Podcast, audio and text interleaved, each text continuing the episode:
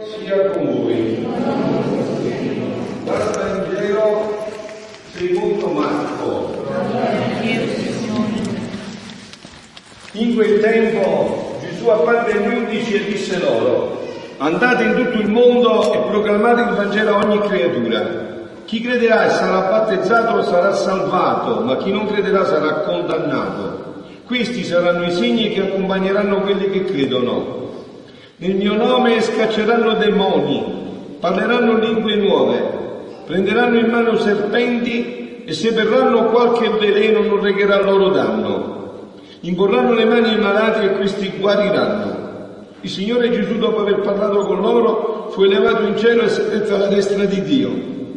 Allora essi partirono e predicarono dappertutto, mentre il Signore agiva insieme con loro e confermava la parola con i segni che l'accompagnavano. Parola del Signore. Siano lodati Gesù e Maria. Stamattina il nostro dolce Cristo in terra, il caro Papa Francesco, ci ha lasciato un altro capolavoro di omelia che mi serve di propedeutico per l'annuncio poi della Divina Volontà, ma non si può non riportare almeno qualche espressione, poi per intera la potete leggere a casa vostra, tutti avete ormai internet, no? Fate come me che la prima cosa che vado a vedere è se il Papa ha fatto l'omelia, perché sono doni grandi, e dice stamattina Papa Francesco, parlando di questo Vangelo, uscire per annunziare. E anche in questa uscita va la vita, si gioca la vita del predicatore. Lui non è al sicuro, non ci sono assicurazioni sulla vita dei, per i predicatori. E se un predicatore cerca un'assicurazione sulla vita, non è un vero predicatore del Vangelo, non esce, rimane sicuro. Il Vangelo, dice Papa Francesco, dunque prima andate Primo, andate e uscite. Il Vangelo, dice Papa Francesco, l'annuncio di Gesù Cristo si fa in uscita, sempre in cammino, sempre, sia in cammino fisico, sia in cammino spirituale, sia in cammino della sofferenza. Pensiamo all'annuncio del Vangelo che fanno tanti malati, tanti malati che offrono i dolori per la Chiesa, per i cristiani, ma sempre escono da se stessi. Eh, io so che voi subito amplificate le notizie negative, vero? Subito, appena sentivo, soprattutto se sulla Chiesa e soprattutto se su qualche sacerdote o qualche vescovo, sta su tutti i giornali, è vero? Se c'è qualche scandalo, volete vedere che adesso vi dico una notizia che nessuno di voi sa, eppure io non vedo televisione ed è una notizia bellissima, grandissima, ma che nessuno, nessuno sa di voi. Il vescovo di Melfi, Melfi no a New York, no a Los Angeles, Melfi qua, sotto, eh, in Lucania, il vescovo di Melfi, una delle diocesi della Lucania, che eh, a 71 anni, quindi aveva altri 4-5 anni da vescovo, a novembre ha mandato una lettera al Papa e ha detto Santità, io sento il desiderio di ritornare a fare il missionario a 71 anni, capito? mentre noi qua facciamo le chiacchiere, no? E quindi mentre i giovani qua sono tutti dai psicologi, psichiatri a vedere, a rivedere, a fare, che lui sta a 71 anni, gli manda le tra dice santità, io non ce la faccio più a stare chiuso qua, so tre poltrone, voglio andare a fare il missionario. Mandatemi dove volete, anche nei posti più lontani del mondo, dove volete voi. Ho detto perché mi mandate a fare il missionario? Però sto alla vostra obbedienza. Papa gli ha risposto e gli ha detto, ti farò sapere pregherò e ti farò sapere. Non è passato 20 giorni che gli ha detto, ma tu sei ancora convinto di questo? Lui ha detto, sì, io ancora di più. E vai, va, lascia tutto e vattene. Sapete voi che adesso la diocesi di oh, le notizie buone non si fanno notizie vere, non interessano. Che un vescovo interroga tutto il mondo a 71 anni, a noi stasera qua, a me Pitrina, a voi con me, ci diciamo che siamo stanchi, che andiamo cercando giù, si chiacchiera. Guardate, il ministero di Papa Francesco, non posso ricordare perché devo mettere un po' in faccia, il ministero di Papa Francesco è un ministero concreto. E io sono contentissimo che adesso Gesù mi manda in questo posto che vi ho detto a Sessano, perché voglio vedere quanti sederi riesco a pulire di ammalati, di anziani, perché là si fa la, la santità con l'odore della cacca, con le mani messe dentro, nella verità, non tutte chiacchiere, chiacchiere si porto via, vero? le chiacchiere, tutte queste sufismi, eh, non, non, vanno bene, io lo sento sempre di più, parlare, parlare, tutto parlare, ci vuole, ci vuole il linguaggio dei segni, dei fatti. Capito? Gesù non ci dirà quante idee hai avuto, quanti pensieri spirituali profondi hai fatto, quante cose stratosferiche hai pensato, quanti bicchieri d'acqua hai dato, quanti sederi hai pulito, quanti carcerati hai visitato, quanti ammalati hai incontrato, cioè anche questo si deve incarnare, una, perciò, perciò Papa Francesco ci mette in crisi, bisogna incarnare, è giunto il tempo in cui non servono più le parole, ci vuole il linguaggio dei fatti, dei segni, delle cose concrete. Quindi avete capito adesso, diffondete questa notizia, eh? se no siete colpevoli, che, vescovo a 71 anni lascia la sua diocesi e se ne va a fare il missionario Dice c'ho ancora un po' di salute, poi non sono proprio tanto vecchio, ho 71 anni. Comunque sarà tanto andare in pensione. No, cioè no, ho 71 anni, posso ancora tanto fare. Voglio andare in missionario. E già lasciato la diocesi, il Papa gli ha chiesto soltanto di tenerla fino a giugno, in attesa che vengano a nominare il nuovo vescovo. Ma lui già scalpita, freme, non vede l'ora di andarsene a fare il missionario. Invece io vedi i miei eh, fedeli, i miei giovani, tutti ammalati tutti ammalati di egocentrismo, di solipsismo, di chiusura in se stessi. La vita è fatta per donarla. Dobbiamo aprirci a questa dinamica. Il Vangelo vuole annunziatori che hanno fatto questa scoperta, vivono questa gioia e tengono bisogno di annunziare, perché la gioia del Vangelo cresce annunziandolo, annunziandolo nella gioia, dicendo a tutti che noi abbiamo scoperto la pietra preziosa, che abbiamo il tesoro nostro nelle mani. Quindi voglio leggere qualche altro passaggio di Papa Francesco.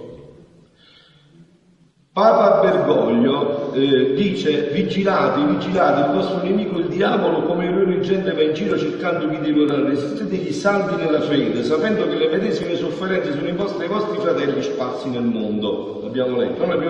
L'annuncio del Vangelo, sentite, se è vero, subisce la tentazione.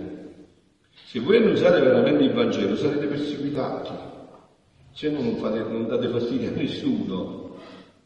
Significa che fate la botta al cerchio e l'altro al tombagno. Se il Vangelo è vero, viene annunziato, sicuramente subisce la tentazione. Papa Bergoglio dice che se un cristiano sostiene di annunciare il Vangelo, ma che mai è tentato, vuol dire che allora il diavolo non si preoccupa perché stiamo predicando una cosa che non serve. Capito? Eh? Come è chiaro, eh? Stiamo predicando una cosa che non serve. Se predichiamo il Vangelo avremo tentazioni interne ed esterne, dentro di noi e fuori di noi, perché così è.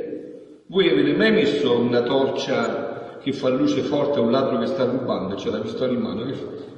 Ti spara in fronte e spara la, la torcia, vero? Perché non vuole la luce, vuole stare nel buio. È così l'annuncio del Vangelo. Il Vangelo annunciato muove le coscienze, non ci lascia nel nostro pietismo. No? Quindi con questo arrivano le relazioni. Il Papa osserva che quando si è nella sofferenza Perciò sempre, dice prima, nella vera predicazione c'è qualcosa di tentazione e anche di persecuzione. Il Papa osserva pure che quando si è nella sofferenza sarà il Signore a riprenderci, a dare la forza, perché questo è quello che Gesù ha promesso quando ha inviato gli, gli Apostoli. Sarà il Signore a comportarci, a darci la forza per andare avanti, perché Lui agisce con noi se noi siamo fedeli all'annuncio del Vangelo se noi usciamo da noi stessi per predicare Cristo crocifisso, scandalo e pazzia. Se noi facciamo questo con uno stile di umiltà, di vera umiltà. Quindi il Vangelo mette in movimento la vita, io vi ho detto tante volte, no? Che c'è un test facilissimo che voi tutti dobbiamo fare.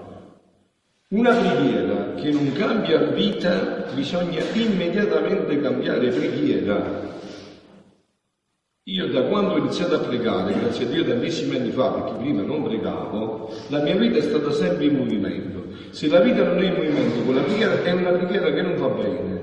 La preghiera mette in movimento la vita.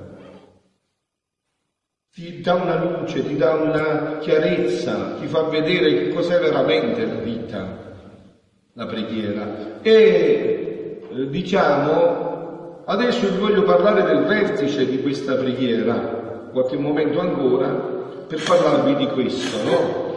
Qual è l'annuncio che io porto e che con la nostra piccola comunità vogliamo portare al mondo? Ancora più è, è la, la realizzazione piena di tutte queste parole di Gesù. Dice Gesù a Luisa, il 3 dicembre del 1921, Luisa è ormai dal 1921 era del 1865, quindi sono 35 e 21 su 56 anni che è la scuola di Gesù Luisa, mentre scrive questo brano, no? Su 56 anni Luisa ha vissuto 81 anni, 82 quasi, di cui 62 sempre a letto e 19 in semiletto, no? Fa parte di questo apostolato della sofferenza di cui ha parlato Papa Francesco, no? E Gesù l'ha segregata, se l'è tenuta con sé per parlargli della pienezza dell'Antico Testamento, del Nuovo Testamento, della pienezza di questo annuncio del Vangelo, cioè del perché Dio si è incarnato, come aveva creato l'uomo e dove vuole che ritorni l'uomo. Però le cose che gli dice sono così forti che non l'ha mai dette a nessuno, che lei non è, diciamo, colta, non ha studiato, ma è intelligentissima e quindi si pone la domanda, dice ma com'è possibile questa cosa? cioè tutti i grandi santi dell'Antico Testamento, del Nuovo Testamento, e queste figure enormi. Com'è possibile che Gesù prenda una donnetta così di un paesino, chiuso in una stanza e gli dice cose che non ha mai detto a nessuno? E in uno di questi drammi, che non sono però chiacchiere, come facciamo, sono drammi veramente, cioè lei era veramente angustiata fino alla morte, dice ma com'è possibile questa cosa? No? In uno di questi drammi Gesù gli rivela ancora più in pienezza per che cosa utilizzerà lei per quest'opera. Mi sentivo, dice Luisa, tutta dubbiosa e annichilita su tutto ciò che il mio Gesù dice sul regno del Padre nostro, sul regno del divin volere, sul venga il tuo regno, sia fatta la tua volontà come in cielo così in terra. E pensavo tra me, possibile che abbia fatto passare tanti secoli senza far conoscere questi prodigi del divin volere, di questo regno, e che non abbia eletto mai fra tanti santi uno dove dà principio a questa santità tutta divina. Possibile mai, si chiede, sto fatto. Eppure ci sono stati gli apostoli, tanti altri grandi santi che hanno fatto stupire tutto il mondo. Dice, a me è possibile questo fatto? Non è possibile questa cosa. Ora, mentre ci ho pensato, non dandomi tempo e interrompendo il mio pensiero, è venuto il mio Gesù e mi ha detto, la piccola figlia del mio volere non vuole persuadersi. Perché ne dubiti ancora? E perché, dice lei, mi vengo così cattiva? E quando più dici, tanto più mi sento annientare. E Gesù, è questo io voglio, il tuo annientamento. Eh? Com'è facile e com'è difficile. Com'è facile? Facilissimo diventare apostoli. Dobbiamo diventare niente. Ma questo è difficile perché noi vogliamo essere noi e quindi non diventiamo apostoli. E quindi finisce che per troppo diventare noi andiamo a crearci una serie tutte enorme di problemi. E invece è semplicissimo, Gesù dice, questo io voglio, il tuo annientamento, che tu mi presti tutto il tuo essere. Perciò la Madonna si eh, gioisce quando canta il suo Magnificat, ha guardato il niente, il nulla della sua storia e ha fatto grandi, grandi, infinite cose. Perciò tutte le generazioni mi chiameranno perché chiameranno beata la divina volontà di Dio di me, che ha potuto prendere pieno potere di tutte le fibre del mio essere. Io mi sono fatta niente e Dio mi ha riempito del tutto. Che meraviglia, eh? com'è facile la vita cristiana? È, è semplicissima. Noi purtroppo abbiamo l'io, è quel peccato originale che fa ingrassare l'io e diminuire Dio, quello è il problema, invece dobbiamo, fare, dobbiamo farlo apposta, dobbiamo far ingrassare Dio e far diminuire l'io quello è il passaggio. che costa, no? E quando più ti parlo del mio volere, essendo la mia parola creatrice, crea il mio volere nel tuo, e il tuo, innanzi alla potenza del mio, resta annientato e sperduto. Ecco perché bisogna leggere questi scritti, no? Questi scritti ti incantano, ti, ti riempiono di Dio e ti guariscono Dio. La medicina divina. No? Perché noi siamo ammalati di questo, vero che lo sapete che si vede, no? Siamo ammalati di questo, soprattutto poi la nostra generazione siamo ammalatissimi di questo, dell'umana volontà. Questo che ci, ci, provoca tutti i mali che abbiamo. Eh? Ecco perciò il tuo annientamento. Sappi che il tuo volere deve disfarsi nel mio. Senti, come viene disfatta la neve ai raggi di un sole cocente. Guardate che la santità sta tutta qua, voi siete qua perché volete fare santi. È questo bisogna fare niente, fa tutto lui. Noi dobbiamo soltanto far sciogliere il nostro volere umano come la neve riflette un sole cocente. Visto qua pesca, no, perché non vestito di fronte al sole, hai visto che sta d'inverno qua, il primo paese dove va via la neve a pesca, perché ci sbatte il sole cocente a mezzogiorno lascia di subito sole. E così dobbiamo fare noi. Dobbiamo farci sciogliere la nostra umana volontà, dal sole cocente della divina volontà. Ora devi sapere che quanto più grande è l'opera che voglio fare, tanti più preparativi ci vogliono. Quante profezie, quanti preparativi, quanti secoli non precedettero la mia redenzione. Quanti simboli e figure non prevennero il concepimento della mia celeste mamma. Onde, dopo compiuta la redenzione, dovevo raffermare l'uomo nei beni della redenzione. Cioè, che sta dicendo Gesù? Vi siete ammalati col peccato, quanti preparativi perché io dovevo venire il divino guaritore a guarirvi dalle vostre malattie? E quindi tanti secoli di preparazione perché io venissi e perché mia mamma mi ospitasse nel suo seno. Dopo però, fatta la redenzione, dovevo riaffermare l'uomo nei beni della redenzione e ci ha lasciati i sacramenti, no? E in questo scelsi gli apostoli, di cui anche Marco stasera che è evangelista, non è apostolo ma evangelista, allora, eh, scelsi gli apostoli come raffermatori dei frutti della redenzione, dove, cui sacramenti dovevano cercare l'uomo perduto e metterlo in salvo. Cioè gli apostoli dire guardate, eh, per chi ci manca? Per rimettere i peccati, l'uomo malato, ferito, allora ti dà il sacramento della confessione, ti guarisco le malattie, no? Pensate, ti do la chemioterapia, la cobaltoterapia, ti guarisco, ti do tutte le possibilità per guarire, no? Quindi dovevano affermare l'uomo nei beni della redenzione. E in questo scesi gli apostoli come raffermatori dei frutti. Dovevo quei sacramenti, dovevano cercare l'uomo perduto e metterlo in salvo. Sicché la redenzione è salvezza. E salvare l'uomo da qualunque precipizio. Perciò ti dissi un'altra volta che il far vivere l'anima nel mio volere è cosa più grande della redenzione.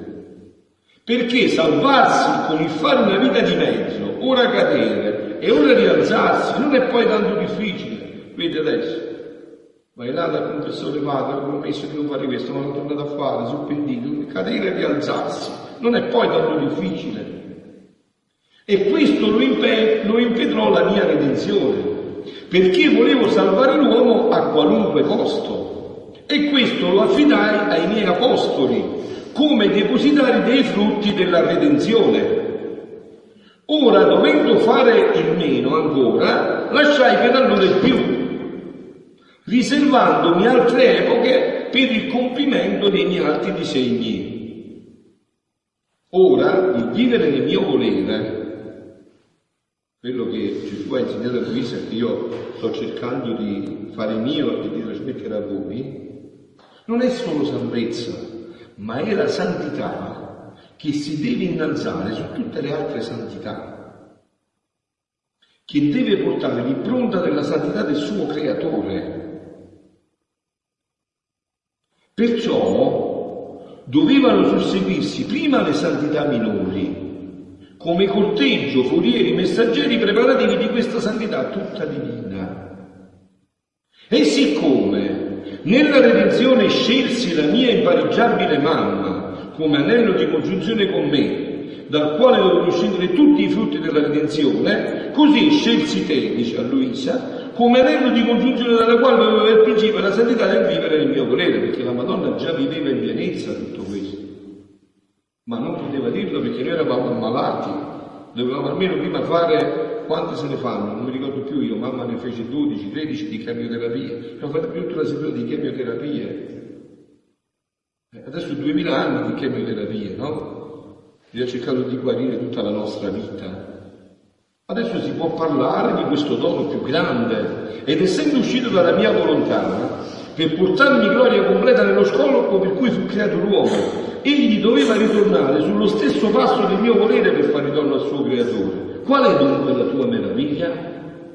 Queste sono cose stabilite, sentite, ab eterno e nessuno le potrà spostare. Avete capito? Non è che qualunque evento può spostare questo, no, no, questo è già stato stabilito e si dovrà realizzare e che adesso Gesù lo stia facendo conoscere perché si sta avvicinando il tempo in cui questo si deve realizzare, no? Come quando si avvicinava il tempo della sua incarnazione, i, i, i, dottori della legge, i sacerdoti dell'Antico Testamento cercavano sempre più di far capire qual era il tempo, il momento, così adesso si sta avvicinando questo momento. E siccome la cosa è grande, e stabilire il mio regno nell'anima anche in terra, quindi qua, no, di là, ho fatto come un gran re quando deve prendere possesso di un regno. Altri due righe finisco che poi lui non va per primo, ma prima si fa preparare la reggia, poi manda i soldati a preparare il regno, a disporre i popoli alla sua sudditanza, onde seguendo le guardie d'onore, e l'ultimo il re, ciò è decoroso per un re. Così ho fatto io. Ho fatto preparare la mia reggia, qual è la Chiesa. I soldati sono stati santi, ma come bene, tutto bello. Leggete questi citi, è tutto facile, è tutto, è tutta un'opera che dà la mano all'altro, come si vede quando è una cosa di Dio, no? Tutta in armonia. Non c'è niente che stride, che fa contrasto, tutta una cosa, sentite quanto è bello, no? Così ho fatto io, ho fatto preparare la mia legge a quale la Chiesa. I soldati sono stati santi per farmi conoscere dai popoli. Poi mi hanno preceduto i santi che hanno seminato miracoli, come i più intimi ministri. Ora, come re, vengo io per regnare. Quindi dovevo scegliere un'anima dove fare la prima dimora e fondare questo regno della mia volontà. Perciò fammi regnare e dammi piena libertà. Voi sapete che tra poco arriva la Madonna sulla terra, non ci fermiamo, no? E questo è il motivo per cui viene. Il motivo per cui viene è perché ci vuole insegnare questa vita. Quindi non perdete tempo, no? andate più dietro a favole artificiosamente inventate. Questo è il motivo per cui viene. Vuole farci conoscere la sua vita. Lei viveva solo di questa volontà. Siano lodati Gesù e Maria conserviamo la Madonna che ha bisogno di confessarsi.